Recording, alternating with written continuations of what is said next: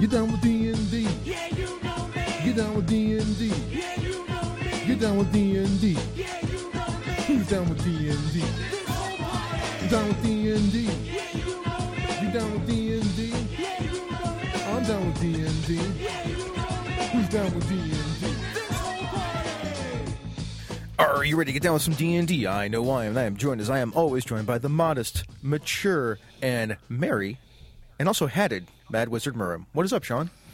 It's a little chilly in my home right now, so I have my D and D cap on to keep my rapidly balding head warm. D&D cap. There must be like D&D merch for everything these days, because why not, right? there, there, why, why not? I would buy it all. Buy it all. Just buy it all. Be mm-hmm. your D&D decked out self. That's right. All right, well, with that out of the way, let's talk about some announcements. So, mm-hmm. there was a great pair of articles on downtime from Teos Abadia. Mm-hmm. You know him maybe as Alpha Stream, and he has two articles. One is a little uh, older; it's a couple weeks old, and then the newest one is is pretty new, and it talks all about downtime. So the first one, he talks about how downtime is an engine to open up your game and empower your characters to do various things like pursue their individual or collective goals, secure information or resources, um, influence, bolster, or hinder other organizations rather than their party, uh, create or expand a base of operation, step away from the scripted feel if you're running published adventures, and shine a light on their backstory and their offstage narratives. And so, you know, th- it's a good tool that people can use. And you can use them in just a few minutes, he says.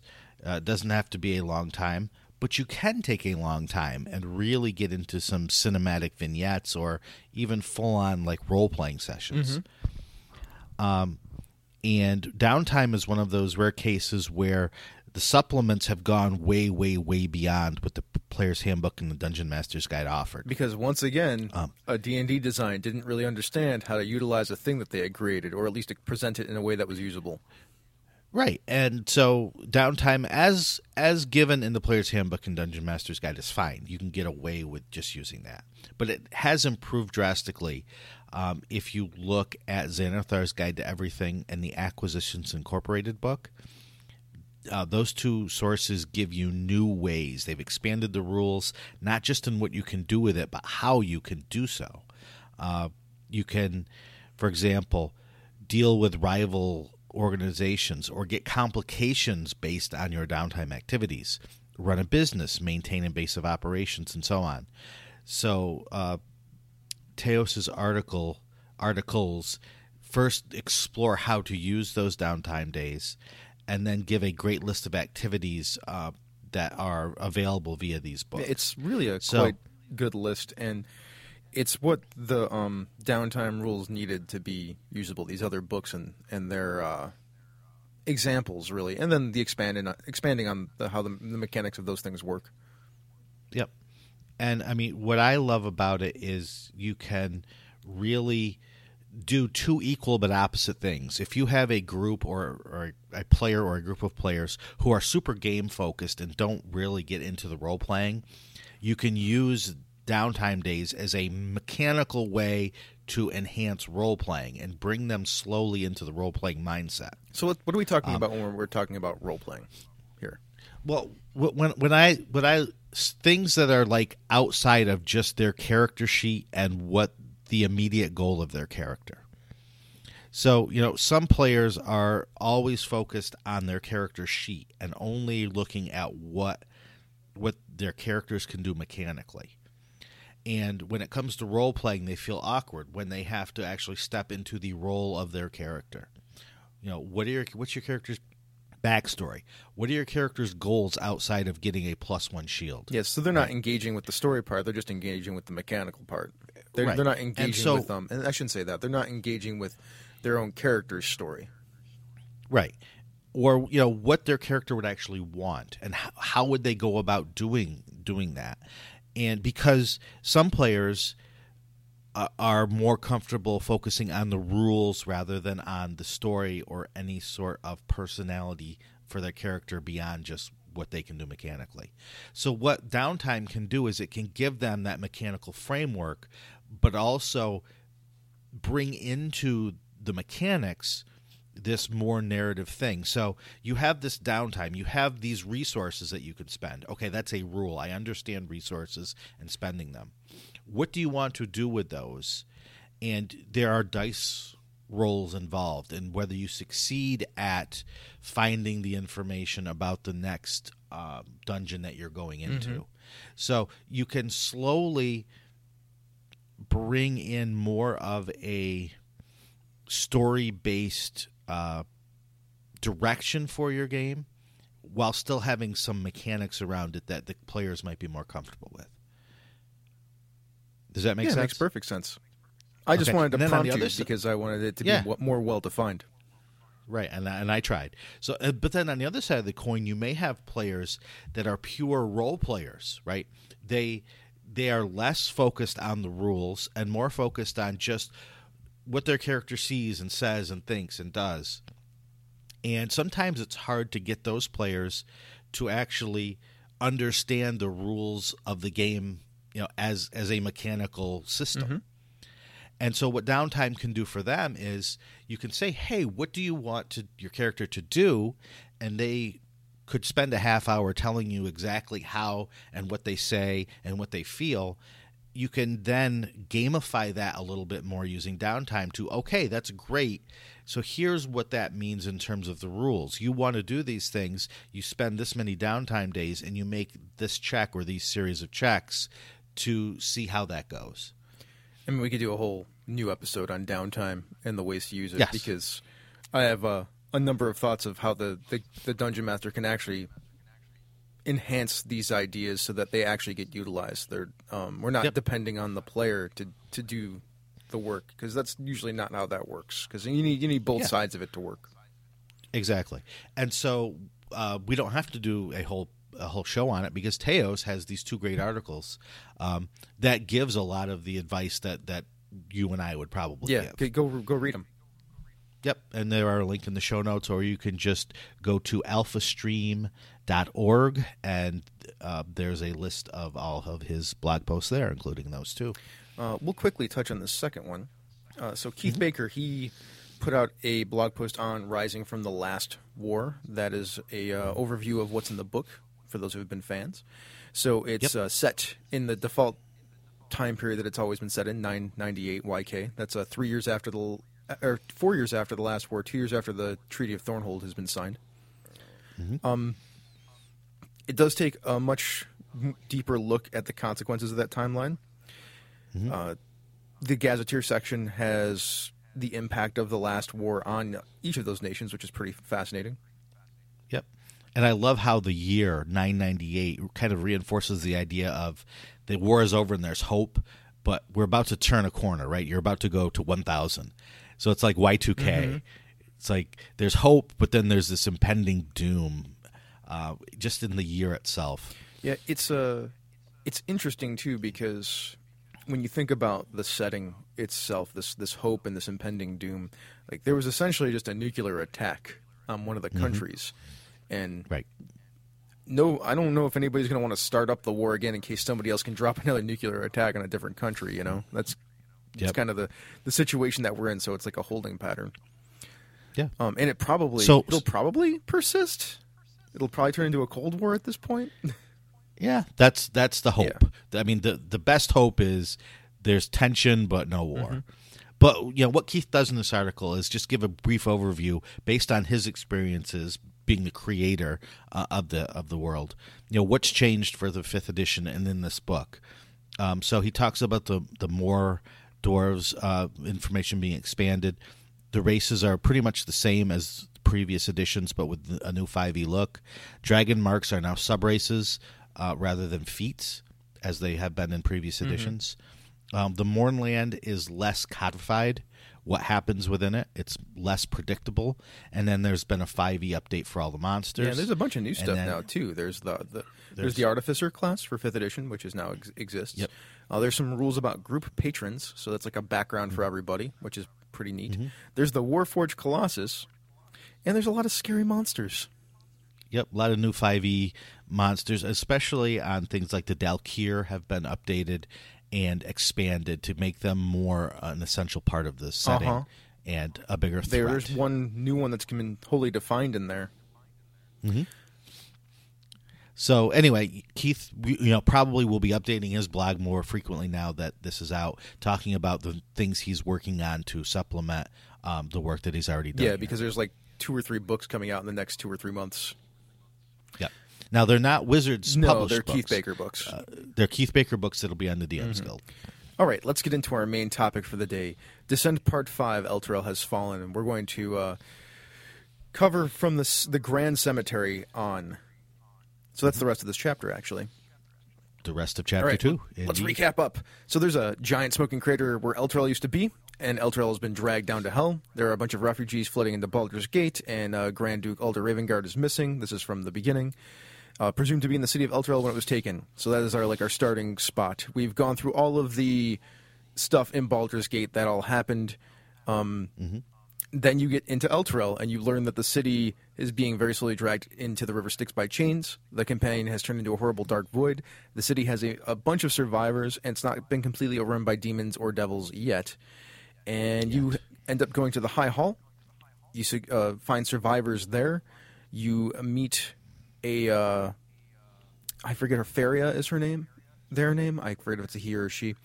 Yeah, Pherria Yeah, Jynks. Pherria Jynks. Uh, she tells you that Alder Ravengard left the High Hall, 'cause that's who you've been looking for, with a uh, retinue of warriors to deal with some rumored demon incursion in the Grand Cemetery, and also some other things like looking for answers to what's going on here. Yep. All right, so let's get into it.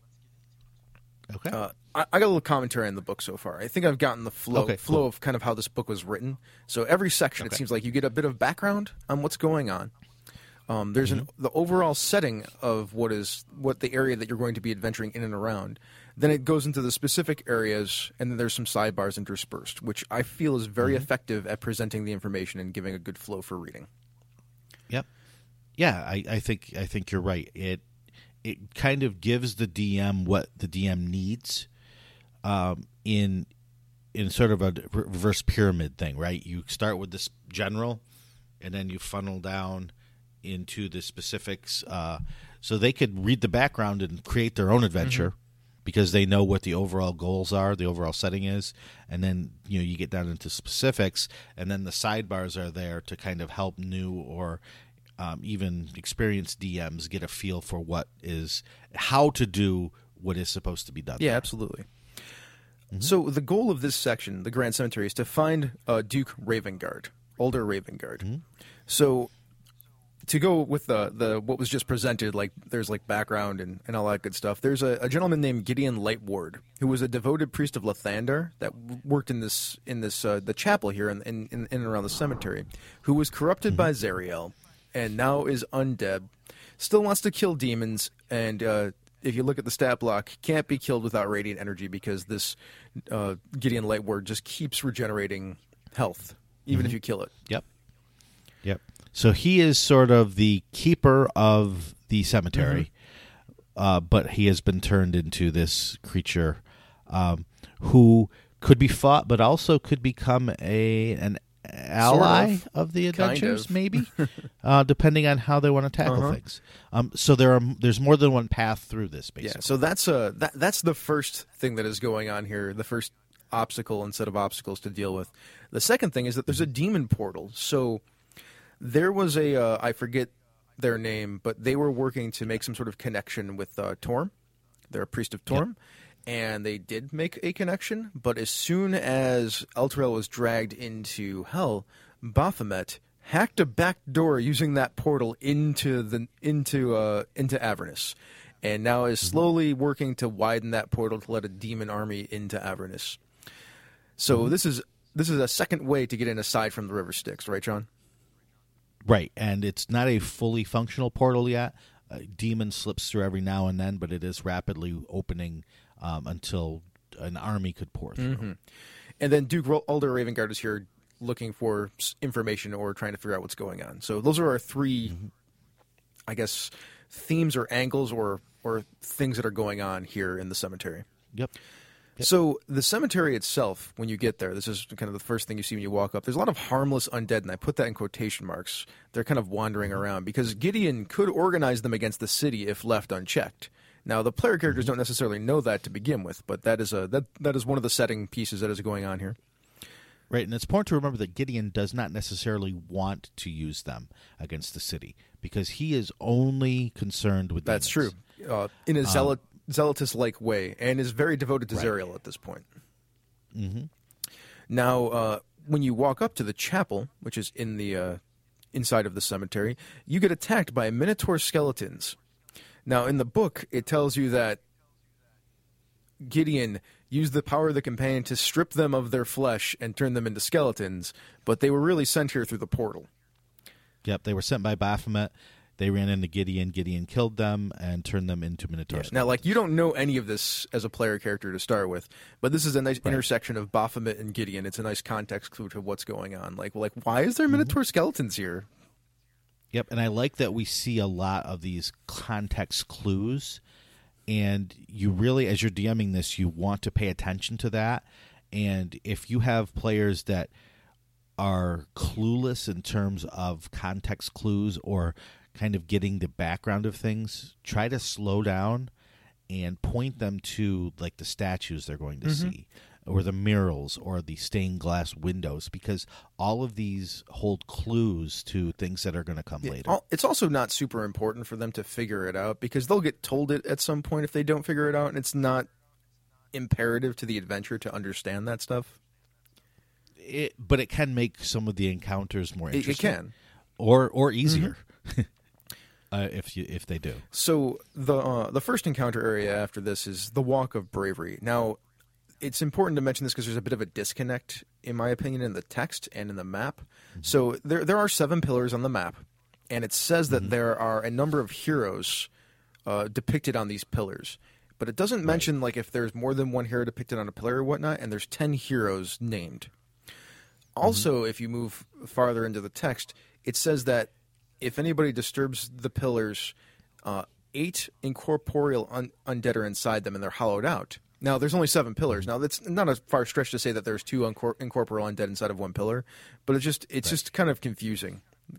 Yep. The the the uh, the text assumes that there are ten pillars uh, because there are ten heroes depicted on Uh-huh, pillars. But the map, there's only seven. uh, the map there's only seven, and then it says there are eight undead inside the pillars. The the text again assuming that there's ten pillars. so So, So- just add some pillars or put two heroes Yeah. on a pillar, on some Sure. of the pillars. You you yep. Just a small thing to be aware. So of. I like the ideas here, though. This is a neat little encounter because if you de- decipher that there are heroes on these pillars and their names, you can use their names to invoke them, and they become uh, emitters of radiant energy. And and guess and guess why that's important. because if you don't have radiant energy in the party, that's how you kill Gideon. Yeah, Mm-hmm. that's it's nice. It, it works pretty well. So a solid, solid little design right there. I like that a lot. I wish the the wording was a little bit more. I don't know, less confusing. I don't think it's Yeah. super problematic, but it, it could be confusing. sure. Uh, the next area is the Chapel of Light. There, uh, it's an encounter with some more Minotaur skeletons. I, I like the encounter because the Minotaurs aren't just trying to kill the characters; they're trying to knock them through windows, which could cause more damage. So there's like they're doing something other than just beating on you. So that's kind of Yep. fun. Yep. So sta lots of stained glass in this in this chapel um, to be Yeah, get of. your uh, get your Catholic Church uh, eyes on because th- this is what this is. It's essentially a Catholic church. It looks like that. there you go. If you've ever been to a Catholic church, there's lots of stained glass and whatnot. Right. A big a big cathedral. Uh, then there's the Chapel of Mourning, which is a smaller one. I like this a lot because you can go in there and if you pray, you get rewarded with a plus two weapon. It just kind of like pops up as if you if you do the thing. And I'm sort of digging the theme that's going on here. Like if you know stuff or do stuff, you get rewarded, especially if it's not terrible. Yep. I, I want to go back to the Chapel of Light for just Sure. a second. So there's a stained glass window that has fallen out and cracked, but not Ah, broken. it is So it's lying Yep. on the floor. And so this is I like this sort of design where there's going to be a huge magical well it's non-magical but there's a huge item right a huge MacGuffin um, that the characters are going to to interact with rather than just say they see it here's the MacGuffin and then drop this huge backstory about it there are clues along the way to what this thing is. And this is the first clue. The stained glass window shows a scene uh, of a hero being awarded a helm. Yep, that is a And so, with an intelligence or history or religion check, a character can say, "Oh yeah, that's uh, this this uh, this hero uh, Lanish Fogel is getting the, this helm because he served Torm in Elturel." also ties back to the pillars outside.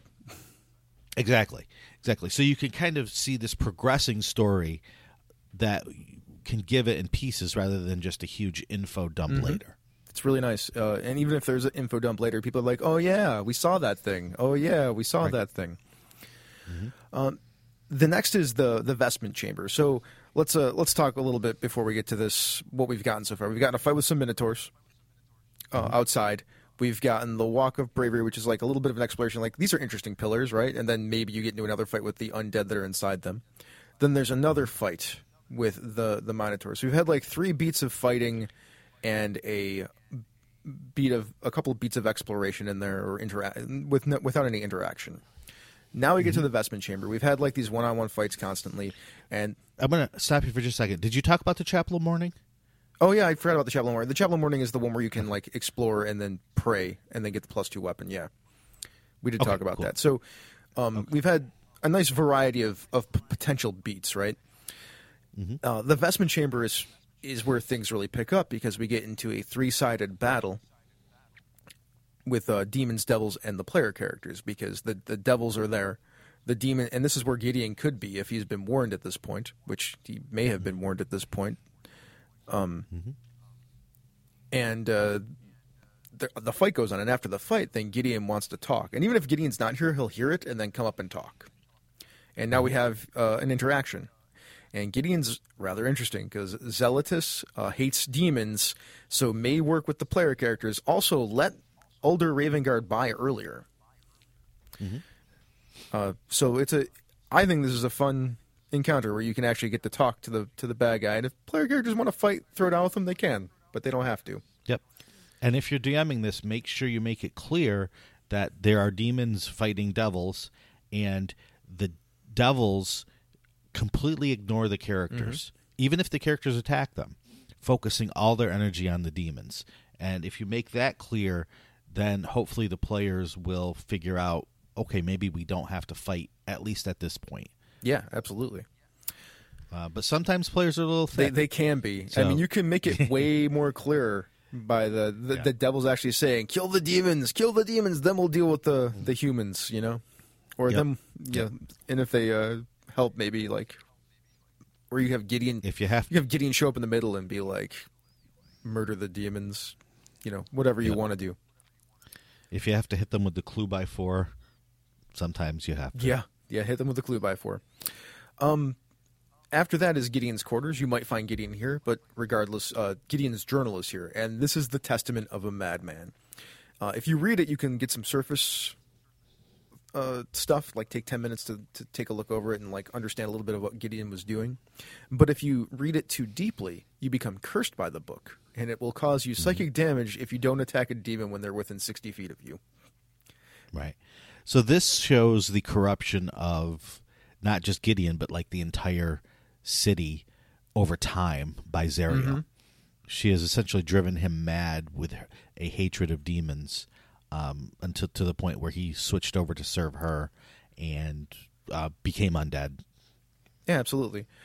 Uh, after that, there's uh, I'm, I'm going to mention the undead pit because the undead pit is it, the reason it's there is it's like, oh, where did all these undead come from? Right? Like, is this person just raising them all? No, there's a pit with a bunch of mist in it, and that in that mist is a piece of the companion which is creating the mist. And by throwing a body in there, it'll come out as an undead an hour later.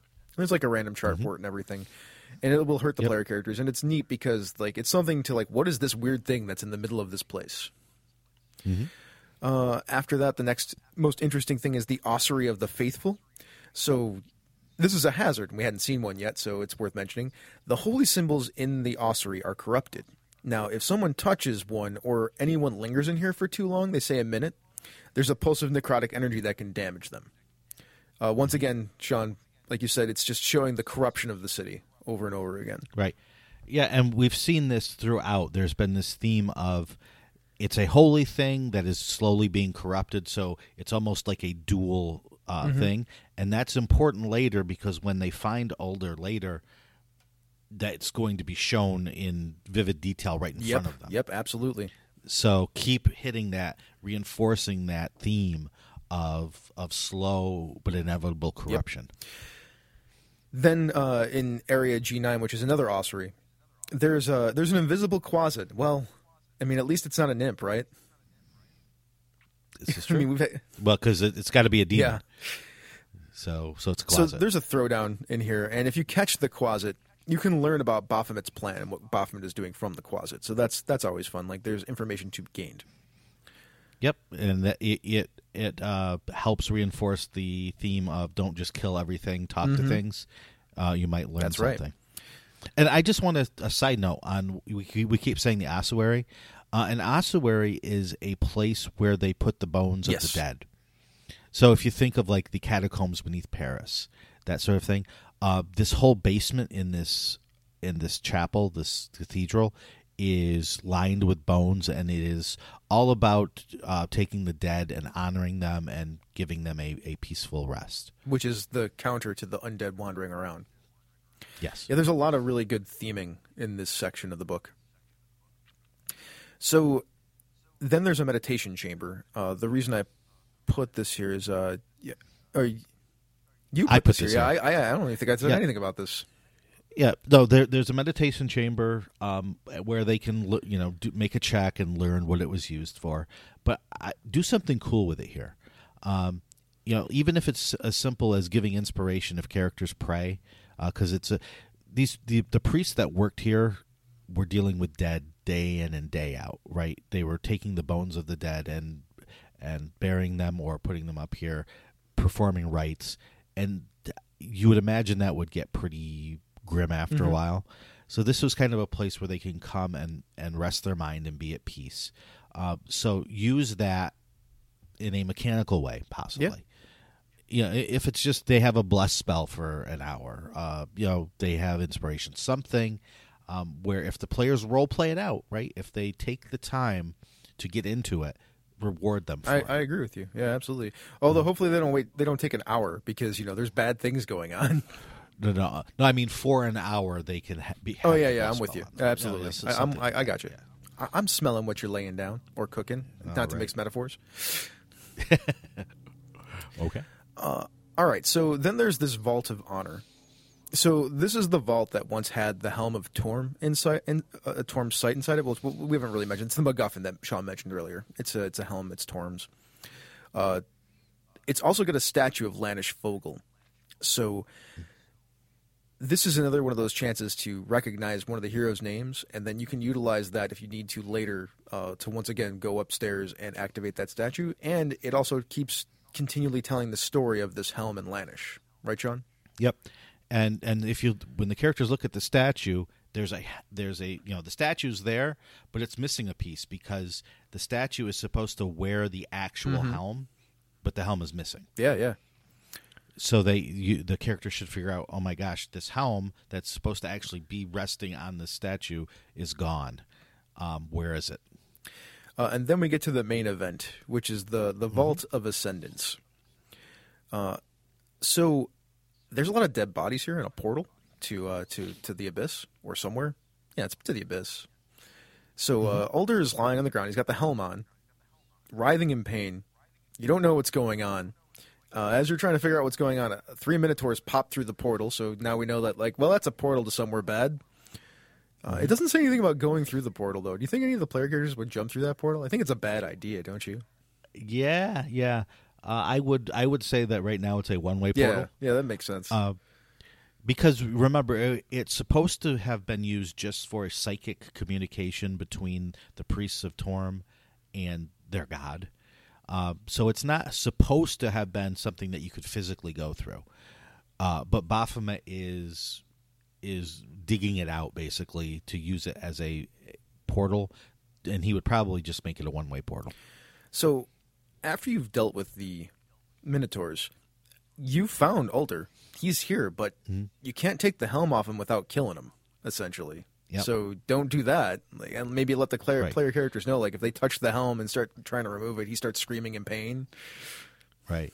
and and he is he is speaking in languages that they can't understand but if they do understand celestial or abyssal that's what he's mm-hmm. speaking in because right now he is in contact with both Torm and Baphomet and they are fighting each other through his mind um, which is why he is in the state that he's in. I mean, in. that seems like the worst situation ever for anybody. Having your m- mental landscape be the battleground for a god and a demon lord. yeah that that could be a problem Uh, At this point, though, it's like, well, you got him, but you don't really know what to do with him. Like, uh, Mm-hmm. no spell is going to fix this. Maybe a ritual could, but you pr- may may or may not know it. And it's not a really Yeah, good place to it- be since demons are uh, every once in a while popping out of the portal. Yep. But if you are paying attention, you met Pherria back in the High Hall, and you might remember that she said that she's an acolyte who specializes in exorcisms. And if they don't remember that, you can just remind them. Mm-hmm. Nothing wrong with that. So then you have to leave the chapel and carry Duke Ulder Ravengard with you, which you know, figure it out, right? Like that. This is the fun part of role playing games. Uh, here's a problem, solve it. Yep. And the cool thing is, if you made a deal with Gideon, uh, and he, you know, so he lets you through without too much of a, a fight. Now you're dragging this guy who's speaking some sort of strange abyssal celestial language. Hmm, is he is he possessed? Is is he a demon? And if you don't want to fight Pherria and have him turn his undead army on you, you better. I'm sorry, uh, fight Gideon. You better convince him that no, he's not a demon. He is actually fighting demons. Yeah, that's what he's doing. Just make that uh make that really not very easy, successful uh, charisma, persuasion, or deception check. You can do it. Right. And if so, then you may have to run back to the High Hall being chased by an army of. Yeah, yeah. There's that. So that uh, once you get Ravengard back to the High Hall, uh, you can move on to the next part, which is cleansing him. Now, once you get him to Pherria, Pherria and and with the player character itself can figure out a ritual to cleanse Ulder from from what's going on here. And if they don't really know what's going on with Ulder, Pherria can also tell them what's going on with Ulder that uh, that he is stuck in this combat between Torm and and Baphomet. Uh, I- we really haven't said. I mean, like we we've given our our opinions on that whole adventure in the chapel. I actually liked it a lot. Like that that the cemetery. I thought it was pretty solid.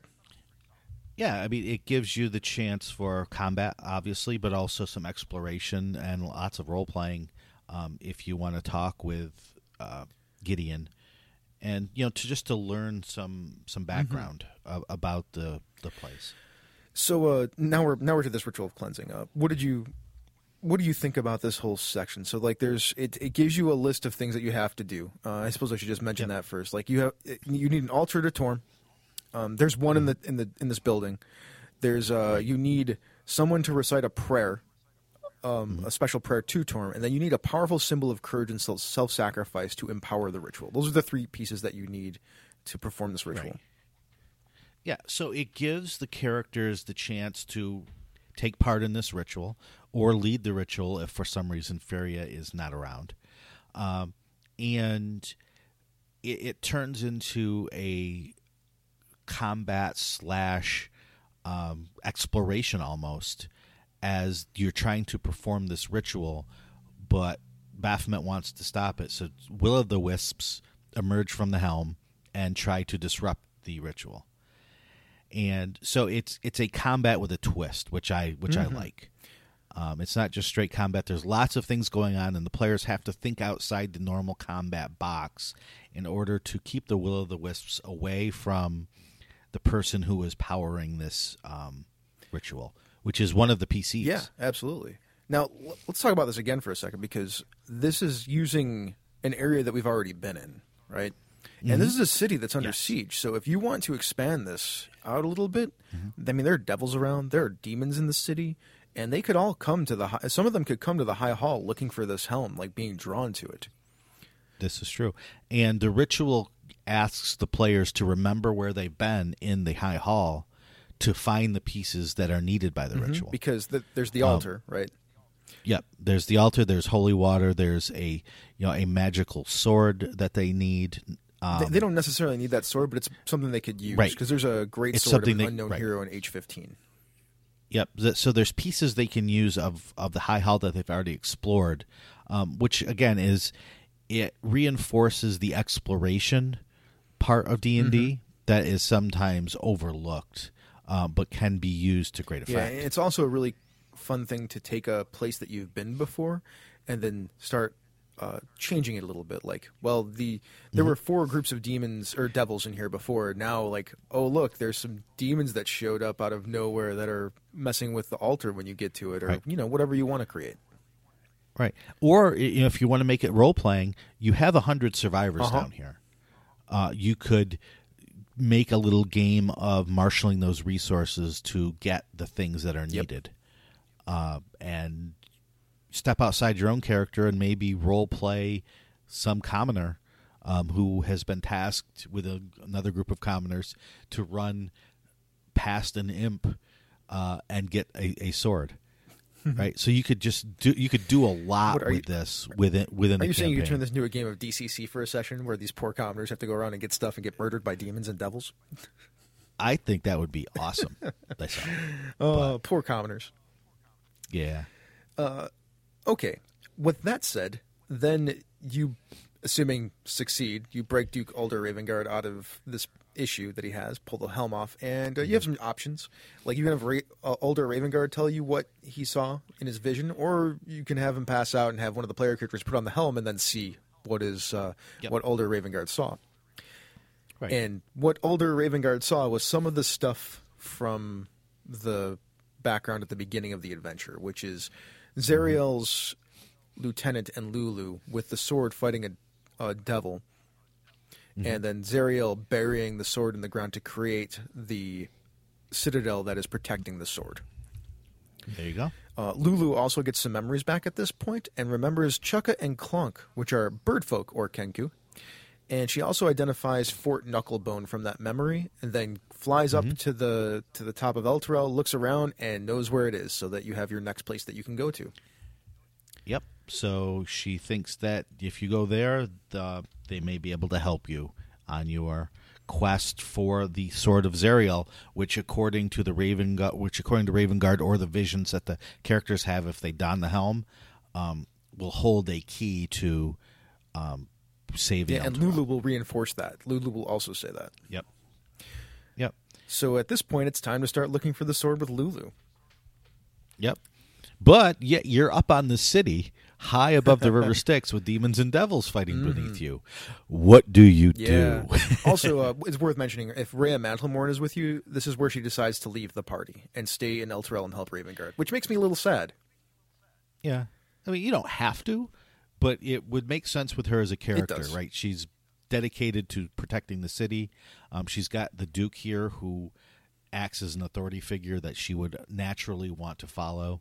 Um, you know, it's just sort of a, a good place to drop her off. And now you're going to be seventh level, so you probably need less help than you did at levels, you know, like two through. And you still have Lulu. and you still have Lulu. But how do you leave the city? Well, I mean, you could climb That's- down the chains. That's a terrible idea. Yeah. You you can if you can't fly or do something mean, else. yeah. You certainly can't jump and fall because then that's a big It is- splat it's- at it's the bad. end, or or in the river Styx, which is probably Yeah, that's worse. also worse. But by the way, let's talk about those chains for a second. So climbing on the chains uh, is problematic because there are these spikes on them that you can use them as handholds, but if you're in contact with the chains, and that's even if you're wearing gloves or anything like that, like it will damage you every minute. Like you're starting to take damage. It's not a short climb. No, it's not. So that's that's probably right out. Plus, then there's like that whole army of demons fighting that army of devils at the bottom of them. Like you can do it if you can figure out a way to do it, but it's probably the most uh, reckless and difficult way to go. Uh, you can fly. That's better.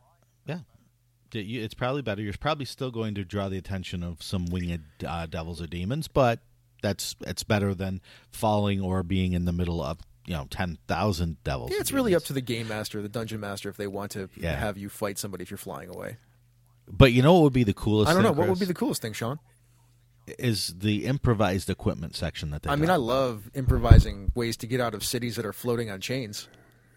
you are in a city. You have lots of resources. Um, even if you want to take a canvas and make a parachute, I mean, build build yourself some hang gliders. Yeah, something like that. And so if you're the DM, don't just allow this, encourage this, right? Maybe have one of the commoners who is in the the the chapel if the characters are like about to start climbing down the chains and you have the time s- you know have somebody say, "Well, you know what? I bet I could make a uh, something that would allow you to float down, whether it's like a hot air balloon or a parachute or something." let let those tool proficiencies that the characters might have really kick in here. Remind them that they might have these proficiencies. Make that something that's super important to their survival, um, and you know reinforce that that sort of play uh, if if it fits your group. Yeah, absolutely. Um, and then that's uh that's pretty much the end of the chapter. They talk a little bit about the Battle of Elturel. I think they could have cut this section and said just if you get involved with the demons and the devils, big battle at the bottom. Uh, I mean, they have to put it there in case you climb down the chain, right? Right. But it, it's uh, it's I don't think it's very strong. Yeah, it, that th- this is kind of the weakest part where it either could have been cut or I wish they would have done more to help the DMs create a cool encounter if they if they go. So I mean, there's thousands of demons fighting thousands of devils here. Um, if the characters get close enough to that, something is going to Yeah, happen. m- mostly likely they'll probably And- die. Yeah. And the thing that they did, which I really didn't like, was they're like, hey, there's a pit fiend uh, named Lucille who is leading the forces of of Zariel. Uh, and she's got these powerful magic items a helm of devil command and a battle standard of infernal power. And it's like, ooh, treasure. You know, as soon as you give that, people are going to want that. It's true. It's Um, also a um, they're, they're hinting at it because, or they're putting it here because they are going to come back to Elturel at the end to liberate Elturel. Yeah, and and yeah, so they will see Lucille again. Um, and I, but I almost wish they would have just said, "And Lucille's here. The characters will meet her again later," um, because as it is, it's she's it's just hard to hard to make it work to actually introduce her in a way that they will remember that makes it a valuable meeting um, without just getting slaughtered. Um, so I there should have been a better way to do that. I'm, I think. I'm pretty much with you. Yeah, I, I can't really think Yeah. of. I mean, they, they're they're like you could try all these things because they have no idea what's going to happen. It's it's hard to design something when you have no idea what's Yeah. going to happen, right? Yep. And I almost would have liked to see kind of a wandering encounters table like the, like they did when they entered El Yeah, Terrell. It's like some like here are 10 things that could happen if the characters get too close to the the fighting and just make it make it cool rather than than I don't know whatever it was. Uh, to to fix it, like just if just let them know, like uh, if they get caught in the middle of this, they're probably going to die. So be sneaky about it. And then, Yep. uh, if they're not, if they fail at being sneaky about it, they lose some resources or something bad happens to them, or you know they're they're Yeah. conscripted or grabbed or whatever.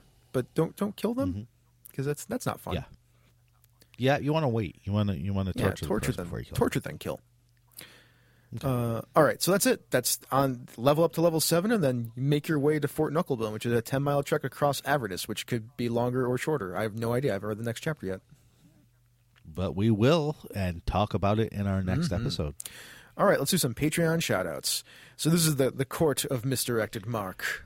And thank you everybody so much for listening, and thank you for being our patrons. Um, Eileen Barnes, the Duchess of Pandas Talking Games. Uh, Andrew Dacey, who is our Warden of Whiskies. Andy Olson, who's the Duke of Dice. Uh, Brian Kurtz, who's our Royal Doctor of Physic. Christopher Gray, who's the Spy Master of Misdirected Mark Productions.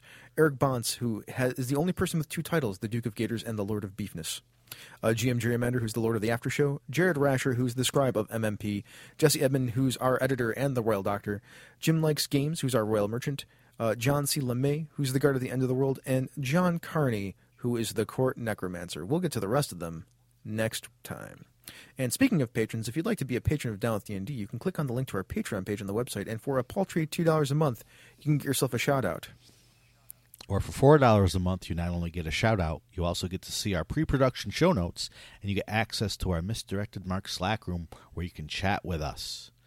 And if you give us even a single dollar, you get our new expanded show, Sneak The Attack. Sneak Attack? What is the Sneak Attack?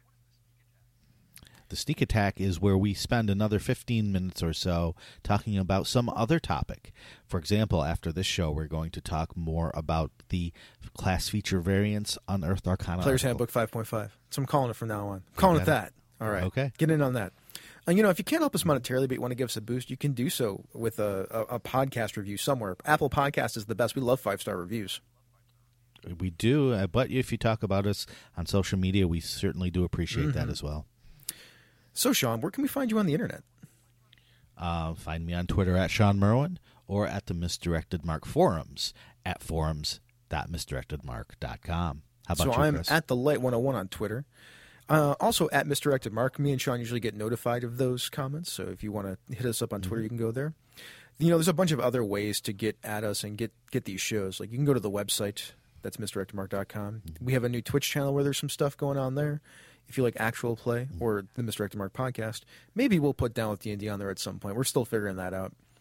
Um, If you want to hear the show on YouTube, like if you're a YouTube fan, you can pick up the show there these days, and you can catch other great shows in any of those places, such as the Lounge, where uh, Doc Palindrome, our editor, he is also a host of our interview show. He finds the best, the brightest, and the most fun game designers to have really fun conversations with them, and you never know what's going to happen on an episode in the Lounge. Down with D&D is a Misdirected Mark production, the media arm of Encoded Designs. Mm-hmm. So what are we going to do now, Sean?